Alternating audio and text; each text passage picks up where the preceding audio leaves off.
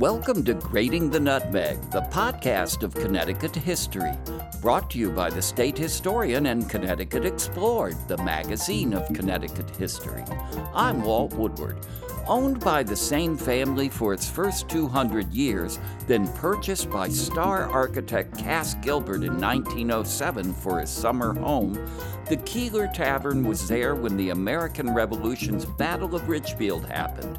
It has a cannonball embedded in the facade to prove it.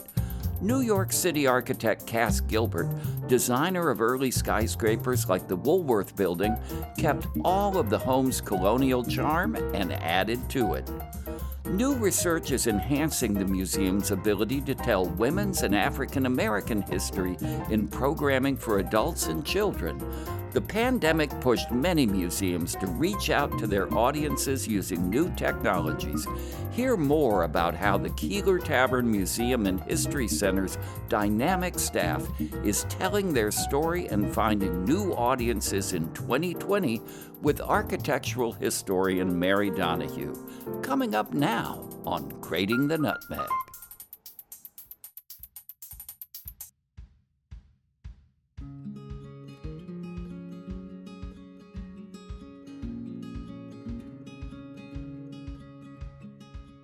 Hi, this is Mary Donahue. Like many of you, I've been looking for new places to visit. So when I read that the Keeler Tavern Museum and History Center in Ridgefield had a free 11 stop outdoor self guided walking tour called The Gilberts in the Garden, I took a drive. Cass Gilbert, a superstar society architect in New York City, bought the historic Keeler Tavern in 1907 for his summer home in the country. Gilbert is one of my favorite architects, and he had a big impact on Connecticut's architecture. More about that later. I was able to sit in the beautiful walled garden he built. But there's more to the Keeler Tavern Museum than just a pretty place. Today, we'll hear more about how they tell the story of 300 years' worth of history, serve as a window to nationally significant events like the American Revolution, the Civil War home front, and what's sometimes called hard history stories that teach the reality of slavery and racism in Connecticut. We'll also hear how the museum had to pivot successfully to online experiences during 2020, something museums across the world have had to do.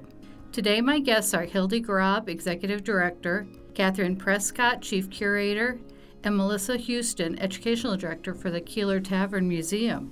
Welcome to the podcast. So, Hildy, why don't you tell us a little bit about the museum? The Keeler Tavern Museum and History Center goes back to 1708 and the settlement of Ridgefield.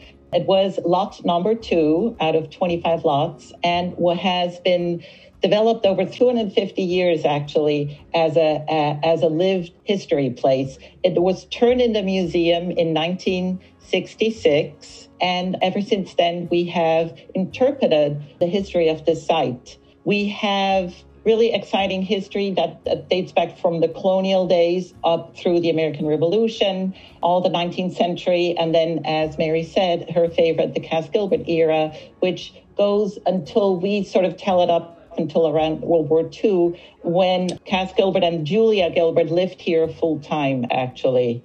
It is a four acre site. We just did a capital campaign a couple of years ago to reunite the two properties at 132 and 152 Main Street. They had been sold off or separated in 1958. So it's really exciting because we bought back a, a historically significant building that Julia Gilbert had built in uh, as a memorial for Cass and to house all his very vast collection of papers. However, he was such a prolific architect and writer that currently the New York Historical Society houses all his papers. So we we've transformed our site to be in a regional history center because we believe that the stories that we tell here, the history, is really a window to many, many national key events within our um, the American experience.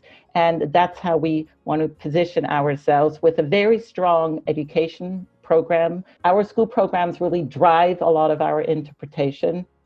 And maybe Mary later on will talk a little more about you know our current um, um, push for a renewed interpretation of the science history. So, Catherine, you can give you can fill in all the gaps in terms of the history that happened here. So yeah, as Hildy said, we have a about 300 years, over 300 years of history here at our site. Uh, the first settlers here in Ridgefield divided up the land, and this property came into the hands of Benjamin Hoyt, who was an amazing character in himself. He was born in Deerfield, Massachusetts, and survived. He was the only member of his family to survive the Deerfield massacre. And so when he came to Ridgefield, he built the first structure on our our property and then the property actually stayed in the family through up to the 20th century uh, when it was sold to Cass Gilbert in 1907. So this one family, the Hoyt Keeler Resseguie family, as we call it, owned this property and experienced a lot of the significant events in American history. And so we are very lucky in that all of this history was preserved in documents and objects that we have here in our museum's collection. So we can tell the story of the American Revolution. The Battle of Ridgefield was the only inland uh, military engagement in the state of Connecticut during uh, the American Revolution. And the Keeler Tavern was a central part of that, that battle, of that engagement. And we have the cannonball in the wall, the famous cannonball, to prove it. So Timothy and Esther Keeler, who were the owners and operators of the Keeler Tavern at that time, we tell their story and uh, the story of their family and what it was like to live in Ridgefield at the time of the American Revolution. Uh, then we move on to their daughter and their granddaughter, um, Anna Resseguie and Anna Marie Resseguie, who inherited the, the property and operated it as a hotel during the Civil War years. And Anna Marie actually, she was a great diarist and wrote these amazing journals that detail her experience and the experience here in Ridgefield during the Civil War years. Um, so we're very lucky to have those.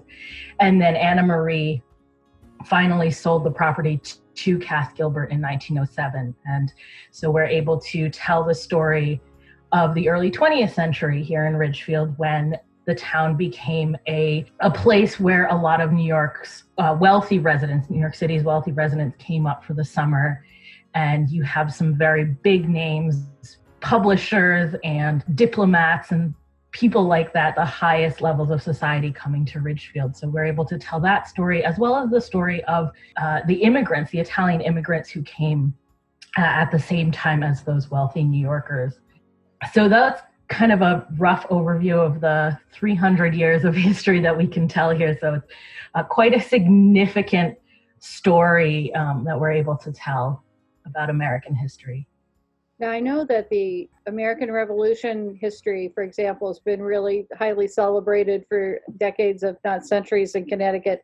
But what about some of those more marginalized stories that haven't been told yet, the so called hard history stories? So, and, and then I'll pass it on to, to Melissa as education director, because as I mentioned before, we have our education programs in terms of interpreting our, our, our history here are really at the forefront. I mean, we always seem to be using our, our education school programs to go out there and develop new programs that are relevant to contemporary issues. So our site has Black history um, that up to now has really not been told very authentically or truthfully or comprehensively. So, so we so we actually commissioned um, two scholars to research and write a new site history, right? And with the understanding that the interpretation up to now has primarily been through a white lens. And we have lived experiences here by actually Phyllis Dubois, who lived, spent most of her life um, living here at what was called the Resseguie Hotel in the 19th century. So this was before, during, and after the Civil War. So these are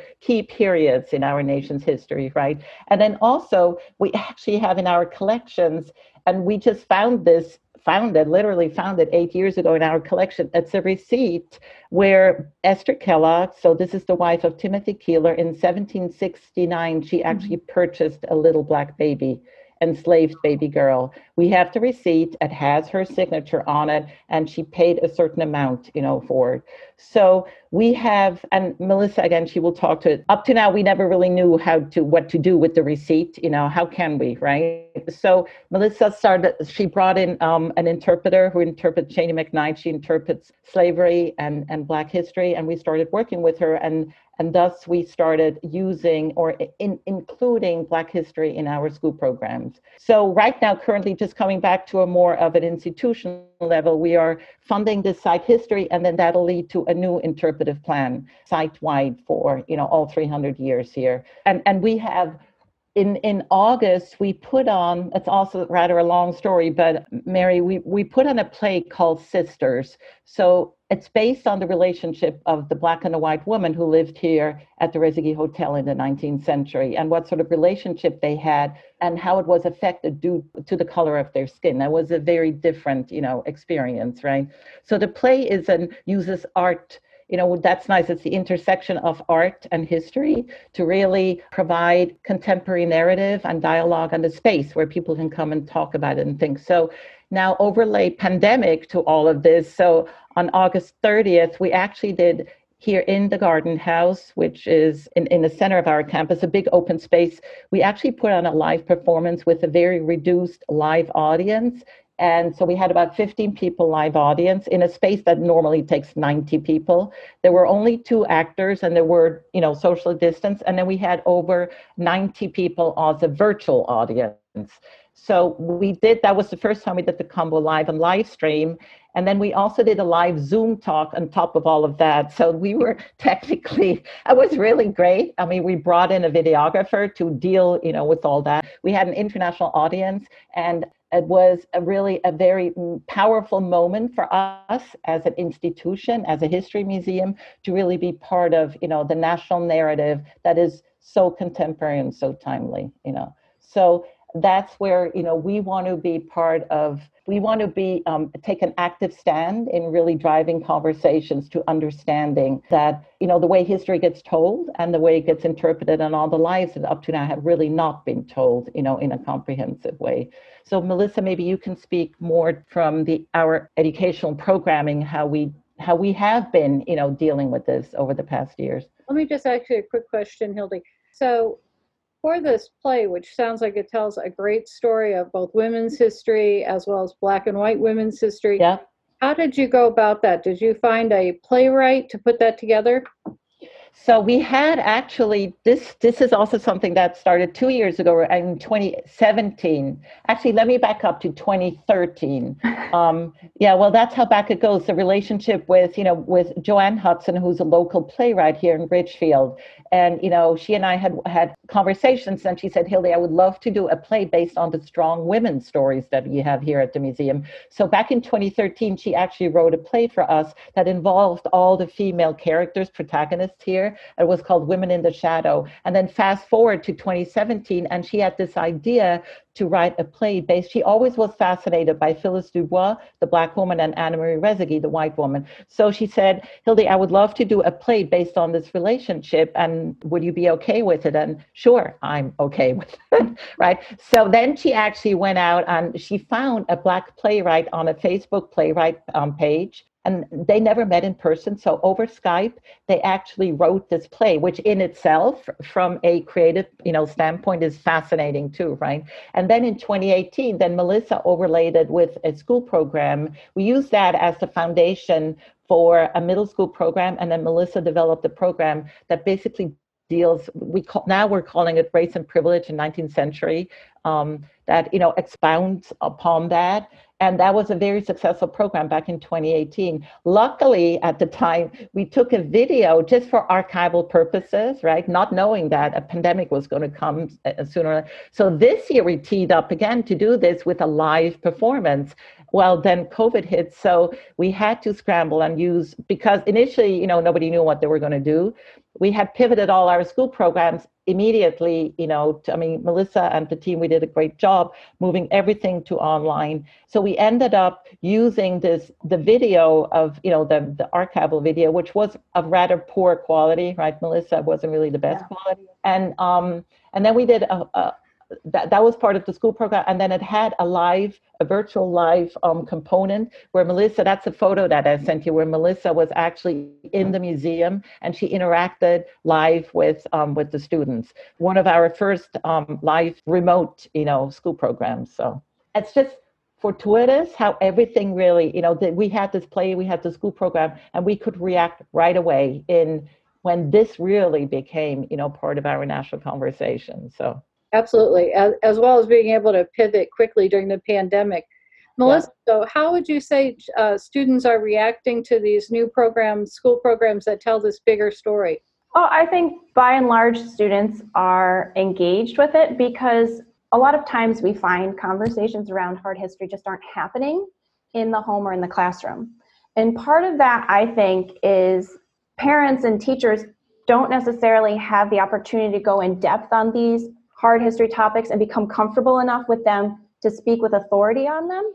And museums, when that is a part of their history, it's part of their responsibility to know that history. So when we started integrating the discussion of slavery in Connecticut into our school programs, we started with an interpreter who that was her expertise. That's Cheyney's expertise. And so we weren't trying to do it, we were trying to learn from her. And then we had all of our docents and staff, we went through various trainings with um, Harriet Beecher Stowe House and then with Cheyney. Um, and it's been three years of working on this. And so we've created, I think, a space and a conversation in our programs where students feel safe to engage with these hard topics that can be controversial or challenging uh, we had with Sisters, Hildy mentioned there's a talk back at the end of Sisters. So the school program for Sisters, the play, we had the students asking, they were able to dialogue with the actors and the playwright about the play. And they asked some really amazing, profound questions. Um, not just like, oh, why was she wearing that costume? Or what does this prop have to do with the play? But they were asking really pointed questions. You know, why are race relations as contested as they are today when we've been talking about this for hundreds of years? Like when this has been an issue for over 100 years, how come it's still an issue? Um, kids asked, you know, we had the play does include black actors, and they asked them, When did you know you were black? You know, they asked questions that I don't think they would be comfortable asking their teacher. Mm-hmm. And I think that can be powerful in a museum is that you're a space outside of the house you're a space outside of the classroom. You're a new voice, and you have an opportunity to present the hard, important, very important history to students in a way that they can engage with it. And I think that really happened, you know, even with our fourth grade students, when um, Cheyney was a part of the program, she would talk to them about how slavery kind of came to Connecticut broadly, very broad, just kind of setting a baseline, telling the kids, you know, these are the different regions in Africa they came from, these are the languages spoken, the skill sets they had to show them that people coming from the continent of Africa didn't come empty handed or without knowledge. They were all skilled laborers. They had families, they had belief systems, they had governments, they had everything we had. So we've gotten more questions and I would say pushback. We've gotten a lot of curiosity, which I think is great. I think if kids have a space where they can ask their questions and not be afraid of what mom's going to say or what the teacher's going to say, I think that's a powerful opportunity for museums. Mm-hmm. And I think that spending the time to find a consultant who this is their expertise, to have them set the bar for you and to set a course for you in terms of who needs to be trained, what they need to be considering, what your interpretation needs to be looking at, you know, our site interpretation, this history that we're um, having done that Hildy mentioned, you know, that was one thing that Cheyney, when she was consulting with us, she said, What do you know? And we had to be honest and be like, Well, we don't really know much other than what we've been able to find in census records and our own records. You know, nobody's had the time. We all haven't had the time to sit down and do the actual research. And now we have that. So I just am so excited to have that because I think about how many more stories there are to tell and how much more powerful our programs will become because we know what's there. More with my guests after this message. The American suffrage movement didn't just happen in Hartford, New York City, and Washington, D.C. It happened on a grassroots level across the nation. Marking the centennial of the ratification of the 19th Amendment, the Wilton Historical Society presents a permanent online exhibit called Citizens at Last Hannah Ambler, Grace Schnick, and The Vote. Citizens at Last explores objects, images, texts, historic costumes, vignettes, and music to illustrate the activities and contributions of Wilton suffragists, Hannah Ambler and Grace Schnick. Narrated videos place Wilton's story in the state and national context. Like so many working at the local level across the country, these women contributed to the eventual success of the quest for suffrage. The exhibition Citizens at Last can be seen and heard on the website at wiltonhistorical.org. So this is a fabulous site and it's got many layers of architectural history. Catherine, can you tell us a little bit about what visitors will see when they're there? Uh, absolutely. So this site was continuously developed since Benjamin Hoyt built the first one room homestead uh, in 1713.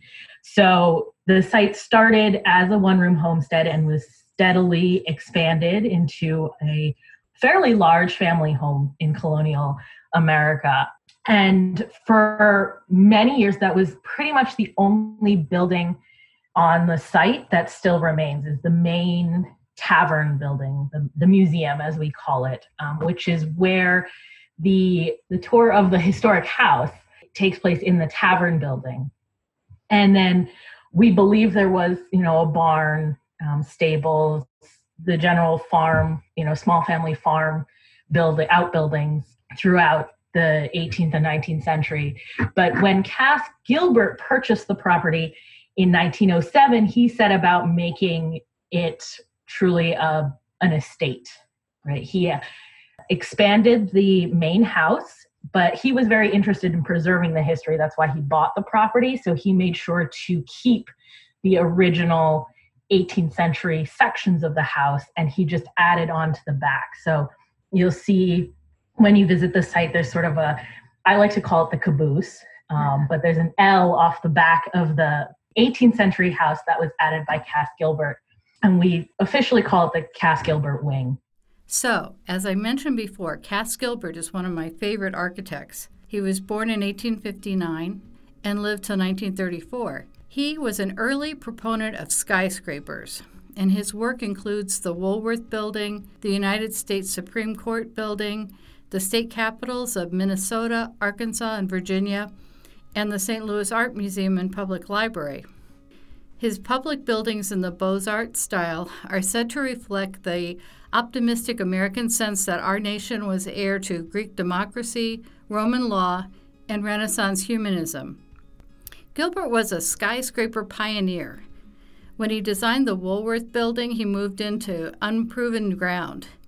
Although he was certainly aware of the groundbreaking work done by Chicago architects on skyscrapers, and once apparently discussed merging firms with the legendary Daniel Burnham. And his technique of cladding a steel frame became the model for decades. In Connecticut, he designed the New Haven Free Public Library. But most of all, or more visible, is the headquarters of the Chase Company in Waterbury. These buildings form part of the Waterbury Municipal Center Complex, a unique concentration of Gilbert's architecture comprising the Waterbury City Hall, the Chase Bank Building, and the Chase Company headquarters, Chase's house, a dispensary, and Lincoln House, a headquarters building for the city's charities. And in Hartford in 1918, he designed the G. Fox department store. And then Gilbert uh, added a number of outbuildings. So he built a carriage barn at the base of the driveway, which originally housed his horse and carriage and carriage driver. Um, the carriage driver lived on the second floor of the barn. Uh, but then shortly after that, he got rid of the carriage and purchased an automobile, a bright yellow Pierce Arrow, so the car of kings. And uh, that's where, where that the carriage barn turned into a into a garage. He also added the garden house. So his wife Julia loved to entertain, and like any 18th century house, the rooms in the main building are very small. Um, you can't really entertain very well there. So she built this beautiful garden house um, that can host, you know, up to 100 people, wide open ballroom, and that overlooks a walled garden uh, that Gilbert designed. Um, and I'm actually very excited. We found we rediscovered in our archives his blueprints for the walled garden, and it includes detailed records of the types of plants and the color of flowers he wanted in every square foot of the garden. You know, he planned it all meticulously. It was based on a garden he and Julia had seen in Charleston, South Carolina. So that was the main entertainment space. And then uh, the most recent addition to our campus is our visitor center, which, as Hildy mentioned in the beginning, that we recently purchased the property back. It had been split off in the 1950s, and we were able to reacquire it. And it's a, a brick Georgian style building um, that was designed by Cass Gilbert Jr. as a memorial library for his father. So it was never used as as a library, um, and it's now our visitor center. Cass Gilbert had so many influential clients nationwide. He's one of those architects that really has works throughout the country, including Washington, D.C., with the Supreme Court building. But he must have done a lot of entertaining. He builds the Waterbury buildings in downtown Waterbury for the Chase family, for example.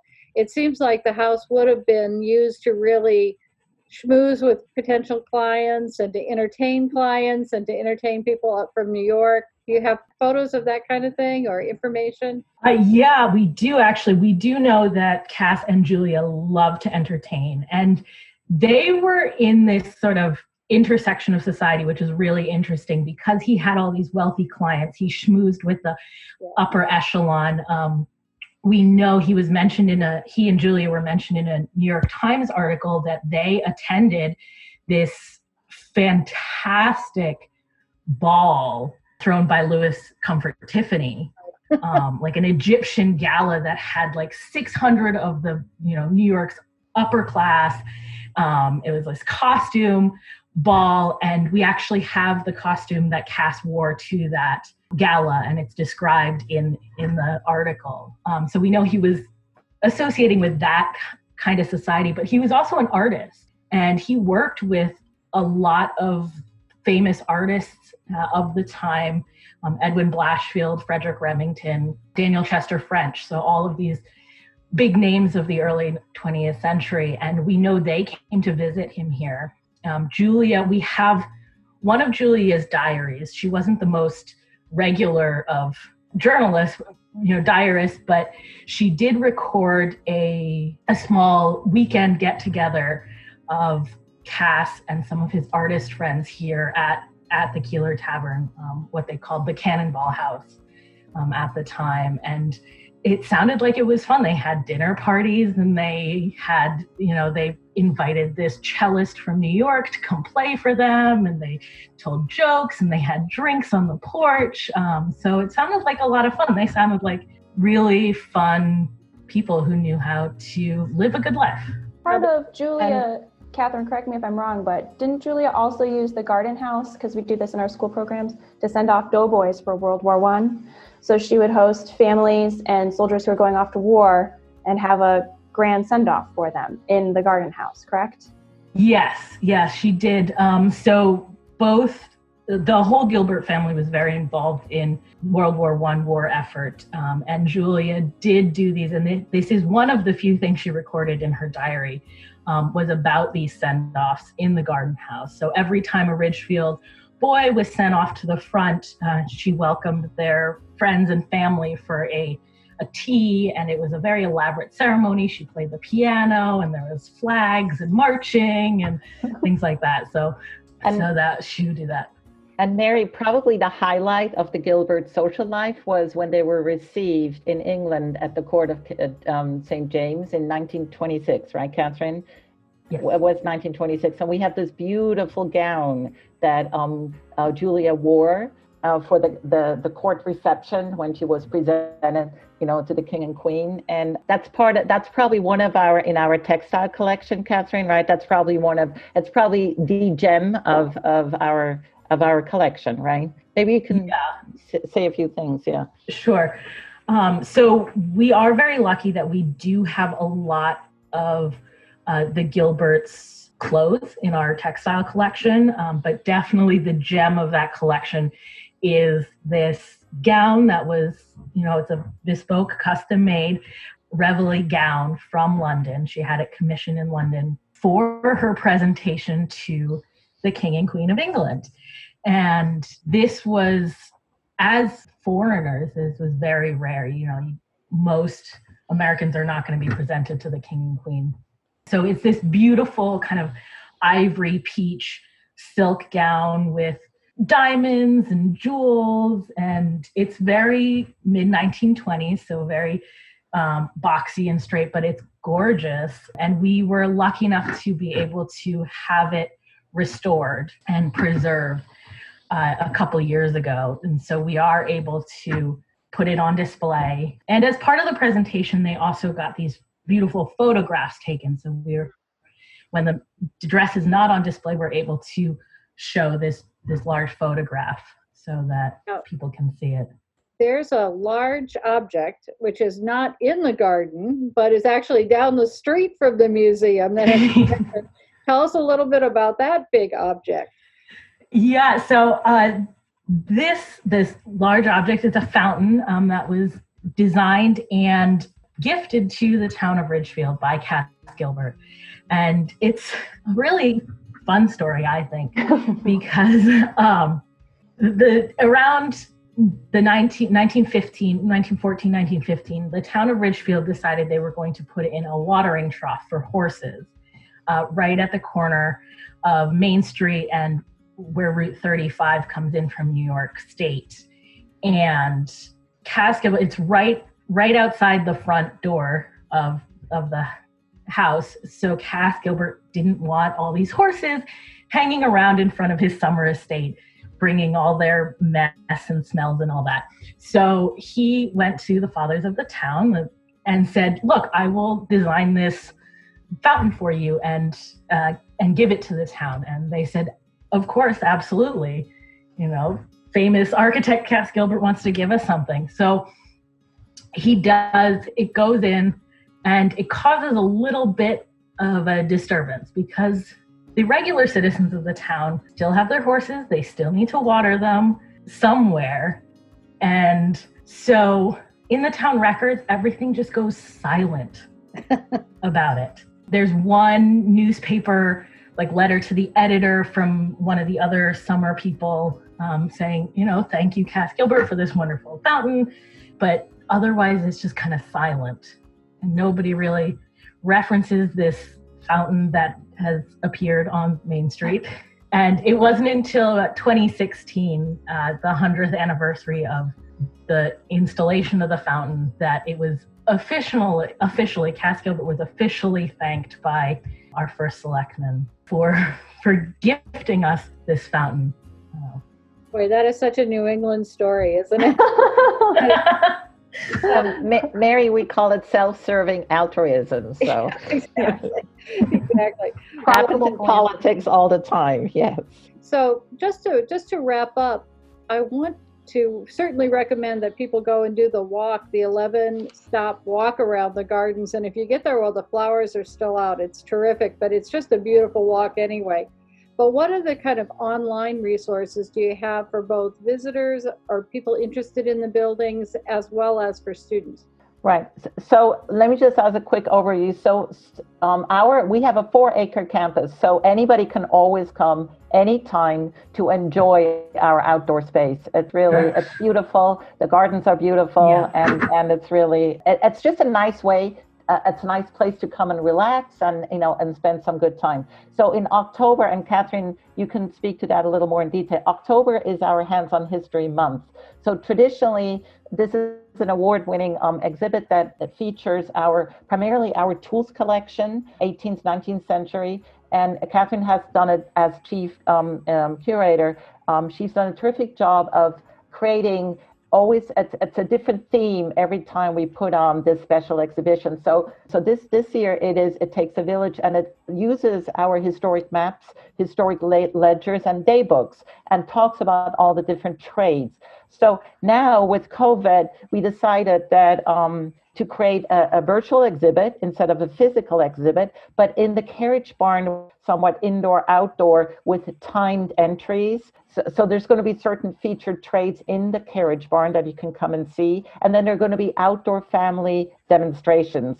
So overall, generally speaking, we're not going to do anything indoors starting November. So, Catherine, why don't you talk a little bit about um, what we're going to be doing for Hands on History virtual? Yeah, so uh, Hands on History, this will be our fifth year um, doing Hands on History. And it does, as Hildy said, it highlights our tool, our barn tool collection. Um, so this year I've taken the exhibition and I've turned it into a virtual exhibition using um, story maps, which is a mapping global um, or GIS kind of it's a, a, GIS software that allows you to create these narrative place-based stories. Um, so the exhibit is designed as a walk down 19th century Main Street. So I'm able to really keep that same idea, but turn it virtual. And then we will have some of the exhibit up in the carriage barn, featured the uh, featured trades um, that reflect some of the demonstrators that we will be having here, such as uh, the blacksmiths. We'll have some blacksmiths, blacksmith reenactors uh, coming to the site so people can come and see that and learn about blacksmithing and then check out some of the tools in the barn. So that's how we're kind of doing a hybrid and as interactive as we can get in this situation. Do you want to have the last word or? Uh, maybe if we just can speak one more one more thing about hands-on history is um, so we always use hands-on history to have a STEM component for our school programs. So Melissa, do you just want to say a few last lines and then I can close out? Sure. For our virtual offerings this year for school programs, a lot of the programs that were very popular for students we've been able to do online, just like Hands on History. And we do within our educational programs try to have not just the history, just the facts and figures, but we also try to incorporate skills into all of our programs. So for sisters, it was historiography. What is the history and how has it been told over time? We do object-based learning with students and artifact inquiry for the lower grade levels, map skills, and for hands-on history for that exhibit, we really do STEM and STEAM. So with um, It Takes a Village, previously we've done a lot with ledgers. So getting students to understand daybooks and ledgers, how everyone had to compute things, not with a calculator, not with a computer, but by hand. What does it mean to have a debt versus a credit? Um, and so we have some worksheets and activities that went along with that in the exhibit um, that will, some of them will be available online as well. Hildy, you want to close out or you're all set? Um, let me just mention um, in closing that although the pandemic obviously has wreaked havoc on so many lives and, and so many aspects of, of our existence, however, the silver lining really has been for us that it has forced us to think outside the box, to using developing our virtual audiences, which means we go beyond being able to drive here, right? A, a, geographic, you know, restriction. So now we can actually tap into people and spread, you know, our history and the wonderful stories we tell here beyond beyond the, the geographic limitations of, of Connecticut. Thank you so much. I'd like to give the listeners some of the names mentioned in this episode. Cheyney McKnight is a historical interpreter who helped the Keeler Tavern interpret history in Connecticut for their school programs. She's at Cheyney McKnight from NotYourMama's And the playwrights for the Sisters play are Joanne Hudson, Redding, Connecticut, and Royal Sherry in Lynchburg, Virginia. Thank you for listening.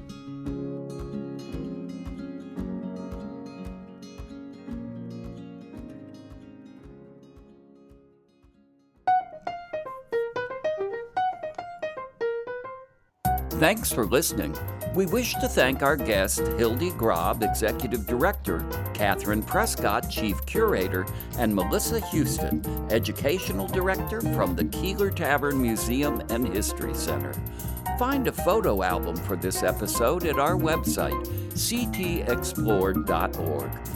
Read more online at ctexplored.org in the article Benedict Arnold and the Battle of Ridgefield, and read about architect Cass Gilbert in our online articles including Glamour and Purpose in New Haven's Union Station and Seaside Sun and Sea Harnessed to Fight Tuberculosis. This episode was produced by Mary Donahue, assistant publisher of Connecticut Explored, and engineered by Patrick O'Sullivan.